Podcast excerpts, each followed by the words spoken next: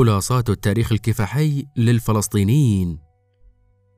في آذار مارس عام 1919 أطلق فلسطينيون الرصاص على قوات بريطانية كانت تسعى بالقوة والرصاص لتفريق مظاهرة عزلاء في القدس. منذ ذلك التاريخ أي منذ وقت مبكر من بعد وقوع الانتداب البريطاني على فلسطين وتمييز فلسطين بسياسات استعمارية تختلف عن جارتها العربية الشامية خاصة منها التي وقعت تحت اقتسام المنتصرين في الحرب العالمية الأولى. منذ ذلك التاريخ لم يهدأ الشعب الفلسطيني. مرت مراحل أربكة الفلسطينيين لعمقها التاريخي وحدتها البالغة في وقوع فعلها على الفلسطينيين.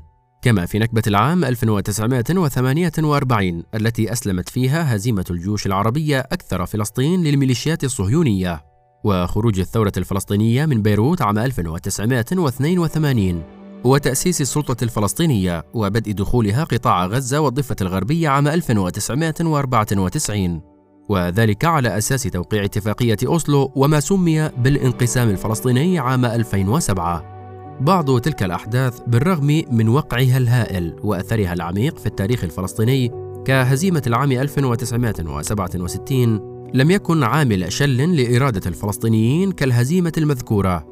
فوجود قوى منظمة تتبنى مبدأ الكفاح المسلح على صغرها ومحدوديتها حينها. سمح لها في لحظة تاريخية خاصة بالعبور من هزيمة الأنظمة العربية إلى تسيد المشهد والتحول إلى قوة إقليمية ذات شأن وأثر لفترة من الزمن، كما أن بعضها لم تكن مفاعله في إحباط الفلسطينيين ذات قدرة كاملة، كالخروج من الأردن بعد أحداث أيلول عام 1970 و 1971 لانتقال قوى الثورة المنظمة إلى لبنان. وتأسيس السلطة الفلسطينية لم يمنع بالكامل قدرة فصائل المقاومة الإسلامية من تنفيذ سلسلة عمليات كبيرة في تسعينيات القرن الماضي كما أن وجود بنية للمقاومة في قطاع غزة مؤسسة على انتفاضة الأقصى سمح باستمرار المقاومة من داخل القطاع بما أوجد توازنا نسبيا في المشهد الفلسطيني الداخلي بعد أن تعرضت الضفة الغربية لعمليات تجريف شاملة وجذرية من عملية السور الواقي عام 2002 إلى ما دعي بالانقسام في عام 2007 والفضل في ذلك كما يظهر لوجود قوى منظمة تمتلك قدرا من الجهوزية والرؤية. الشاهد أن الفلسطينيين لم يكفوا عن الكفاح منذ أكثر من مئة عام وبالرغم من الظروف القاهرة فبلا سابق خبرة تنظيمية أو سياسية بدأوا سريعا يتسلمون طريقهم لمواجهة الانتداب البريطاني الممهد للاستعمار الصهيوني. وبالرغم من المحطات الثقيلة التي ألقت الحيرة والارتباك على صفوفهم ومن الطبيعة الجغرافية والطبوغرافية غير المواتية كفاية في فلسطين والعدد البشري المحدود ومن الظروف الإقليمية والدولية المعاندة ومن عقود من انكشاف الظهر لم يتوقف الكفاح الفلسطيني الذي أخذ أشكالا متعددة وتجلى في أنماط تتكيف مع الوقائع الفلسطينية شديدة التغير. فمن الثورة الفلسطينية الكبرى عام 1936 إلى عام 1939 إلى المساهمة في حرب العام 1948 إلى العودة في العام 1955 لتنظيم الجهود لمقاومة الاستعمار الصهيوني وظهور الخلايا المسلحة في قطاع غزة. لا سيما بعد العدوان الثلاثي على مصر عام 1956 إلى بدء التشكل العلني للتنظيمات الفلسطينية المسلحة منذ العام 1965 لتبلغ قوى الثورة الفلسطينية أوجها بعد هزيمة العام 1967 وبعد معركة الكرامة عام 1968 ثم العودة لتنظيم صفوف الثورة في لبنان في سبعينيات القرن الماضي. وصولا للانتفاضة الفلسطينية الأولى عام 1987 وظهور قوى المقاومة الإسلامية التي مثلت ضرورة تاريخية لمواجهة سياسات التراجع لقيادة منظمة التحرير. وما تلا ذلك من تاريخ كفاحي قريب كالانتفاضة الفلسطينية الثانية عام 2000 وصولا لسلسلة حروب المقاومة في قطاع غزة وأخيرا الحالة الكفاحية الجارية الآن في الضفة الغربية. هذا العرض المحدود للغاية للتاريخ الكفاحي للفلسطينيين يظهر جملة من الموضوعات التي ينبغي الوقوف عليها ومنها اولا أهمية التنظيم للإمساك بالأحداث واستعادة التوازن وامتلاك القدرة على العمل. فالتنظيم وحده الذي حال دون الانهيار الكامل في بعض المحطات كما سبق عرضه اعلاه وهو وحده الذي مكن الفلسطينيين من تطوير هباتهم الشعبية كما في الانتفاضتين الأولى والثانية.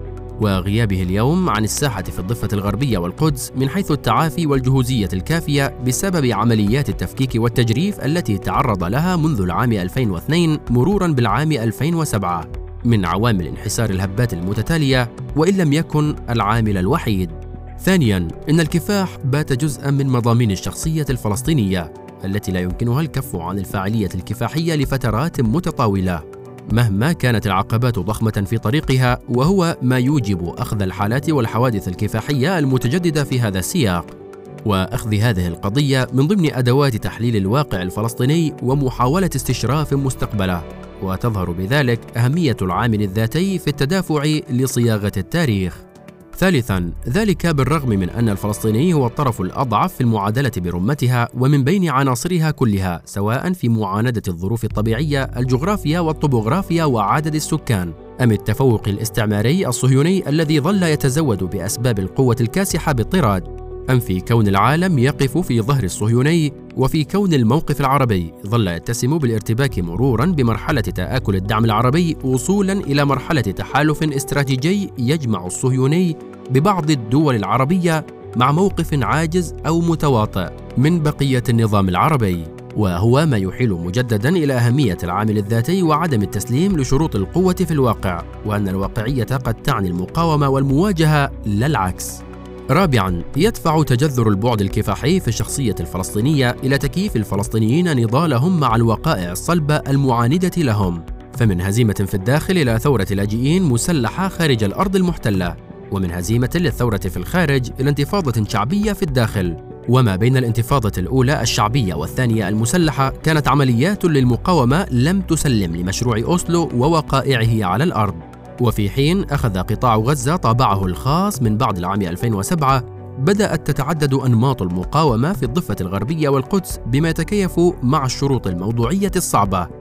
تفوق إسرائيلي غير مسبوق في الضبط والسيطرة والمراقبة وضعف الجهوزية التنظيمية والموقف المناوئ للسلطة الفلسطينية من قضية المواجهة مما يعني أن الفعل الذاتي في الجماهير أطلق محاولة التعويض عن الفعل التنظيمي الذي يشكل جزءا من الحالة الجارية لا الحالة كلها. ويبقى تعافيه وقدرته بدوره على التكيف مع هذه الوقائع من ضرورات تطوير هذه الحالة.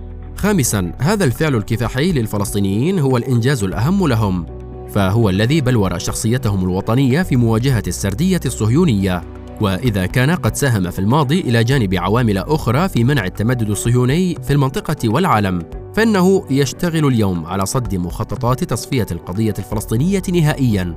وكسر موجات التطبيع المحمومة وإفشال مشاريع التحالف العربي الإسرائيلي وتكريس إسرائيل زعيمة للمنطقة. وإذا كانت كلفة هذا الكفاح عالية فإنها أقل كلفة بكثير من سياسات البطالة الكفاحية التي وفرت للاحتلال بوابة التمدد الاستعماري الصهيوني في الداخل وتطبيعه مع الخارج العربي والدولي، فالثمن المدفوع من البطالة الكفاحية هو إلغاء الوجود.